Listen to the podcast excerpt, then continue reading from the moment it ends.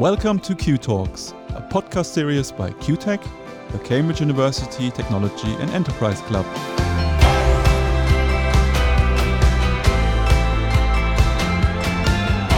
I'm Thomas.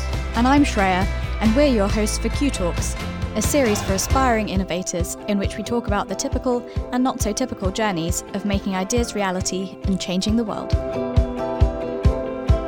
This week on CUTalks, we have another special feature on women founders.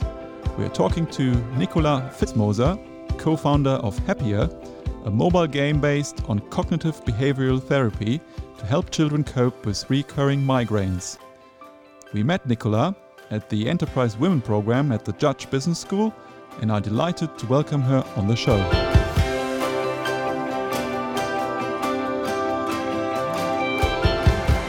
Hi, Nicola. Thanks for coming on the show with us today.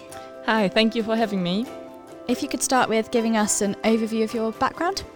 Sure. So, my background, I'm from Austria, and my background is in corporate communications. So, I studied back in Austria and gathered some different work experiences, also in startups.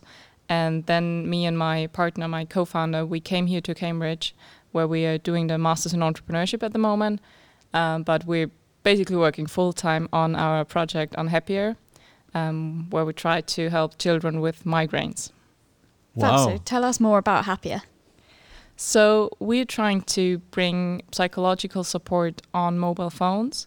So at the moment we're translating CBT, which is cognitive behavioral therapy, one of the mm, best therapies at the moment out there for chronic pain management, and we're translating in, it into mobile games for children because at the moment it's really hard for them to get access to the therapy because there's so much demand and it's also hard for them to understand it sometimes because CBT is a very yeah, you talk a lot about your feelings, your thoughts, your behavior, how it impacts your physical sensations, and this is just too complex sometimes. So, in a mobile game, in a serious gaming approach, we can make it more understandable and more fun for them. And, and just to maybe help me as, as someone who doesn't know anything about this at all. uh, so h- how does it work? So is it is it before you actually have the migraine, or is it then during the actual migraine that you're then starting to play games? So we're looking at the time between migraine attacks. So not uh, when there is an acute pain attack, because then screen time is a, is bad for you because a lot of children or a lot of migraine patients are light sensitive. So we are more a preventative approach, which helps them to understand uh, what they're going through, helps them to learn coping strategies, which they then can apply when they have acute pain. Nice. So uh, you mentioned kind of mobile games. What is the latest tech that Happyr is using to make this kind of come to life? So we're looking at augmented reality and motion detection and a lot of integration of sensors, so for example wearables. I mean we are at a quite early stage, so at the moment we will start with a very simple mobile game which everybody can access with no matter phone no matter what phone they have.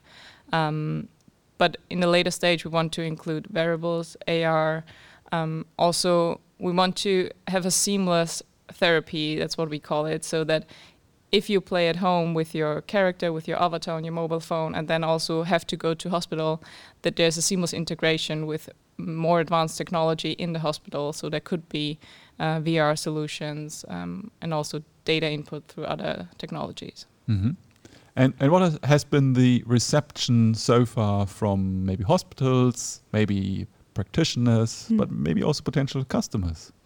So we had very good feedback from experts uh, in pain management from hospitals as well. Um, we talked, for example, to Great Ormond Street, the headache group there, and they all understand the need for it because they see a lot of children coming to them, but they cannot provide the resources for giving them psychological help, and also a lot of therapists who have a long waiting list but cannot provide them with more help. And we're in strong contact with different experts all over the world. So, for example, um, Tanya Abroa, an anesthetist from Spain, and they all are extremely passionate to kind of get something out there because, especially for migraines, it's not that well known that children have migraines because the prevalence is high in adults and the symptoms in children are different. So, a lot of children get um, stomach pain, so uh, it's called abdominal migraines, mm. and then a GP who is not trained in discovering it um, doesn't see it, so they don't get the help they need, and it's basic. It's a really big um, population of children. It's about ten percent in school-age children suffering from it. Um, so yeah, from the expert side, there's extremely positive feedback and also from parents because they are very desperate to finding new solutions mm. um, because they are not directed in the right um, to the right experts and they don't get the help they, they want and they engage a lot with other parents to get at least some support it sounds like you guys are onto something great, I think, especially seeing as it's something that not, as we were talking about earlier, it's something that not a lot of hospitals can support or kind of healthcare systems. Um, so, how did the idea come about for you? So, there are a few reasons, but I think the main reason is my own story with migraines. Mm. I'm suffering from migraines since I'm about six, and I had a lot of stomach pain when I was about between four to six. Mm. So, nobody really discovered my migraines until they got to my head, as we. Um, as the general definition of migraines for the general population is. Um, but I struggled a lot. I mean, for me, it wasn't too bad. I didn't have uh, too many days missed at school, um, and I kind of managed because also my parents had a lot of gave me a lot of support, gave me the opportunity to try different things. But still, it impacted my yeah my daily life as a child. Being afraid of going on a school trip because you don't know what happens when your mom is not there. So yeah, my personal passion is a huge huge part in it and my co-founder Cornelius, he's a paramedic. So he has a great background in the healthcare system, has experience for about five years as a paramedic, and also trained other paramedics in uh, child emergencies.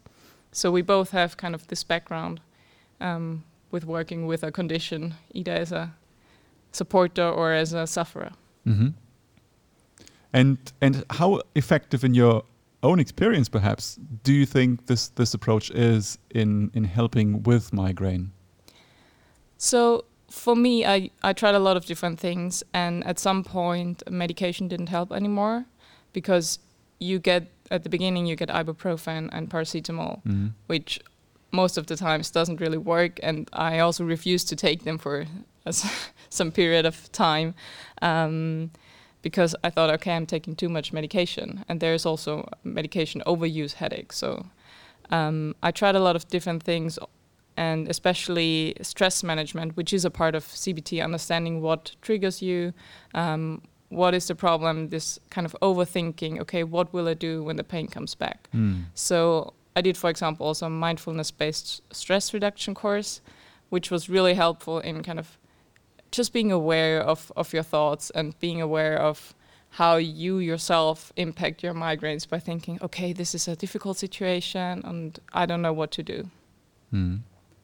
So, as a um, female entrepreneur, have you found that you've had a different reception with investors or people that you've approached, or do you think that it hasn't actually affected um, you in the way that you've gone about do, um, doing getting this big business up and running? So I would say for now I didn't have any too negative um, experiences. Mm-hmm. I do see a difference in, for example, funding opportunities mm-hmm. because a lot of big um, funding schemes, like for example Innovate UK, they just launched um, an award for women. Also for the Rise Prize in the US, there is a part where women can get some extra bonuses if they apply or if there's a, a female founder in the team, which is a good support, but for us it hasn't been too much of a difference. Mm-hmm. Um, me and my partner, we often are in meetings together, and we have a we are different personalities, so that's definitely a different perception of us, um, but not because I'm a female. Mm. So maybe to wrap up, final question about this whole gaming approach, which is utterly fascinating. So where do you see the future of this? So I see a big future in digital healthcare, especially because we don't have the resources for all the conditions out there at the moment, and especially in in prevention, where it's for a child, for example, in with migraines, they focus on the migraines when they have migraines. But when they don't have pain, they don't want to focus on it. So you have to kind of engage them in their treatment, in their pain management. And gaming is an approach that is just more playful, more engaging, more understanding for children. So I think there's a big future for making it more enjoyable to look after your health. Great. Thanks very much, Nicola, and we wish you all the best with Happyr. Thank you for having me. Thanks. Thanks very much to Nicola for joining us in this special of CUTalks. We're always excited to hear from female founders, so if you or somebody that you know would like to get in touch, then please do so on our website, qtech.io slash qtalks. This podcast was produced by Carl Homer from Cambridge TV.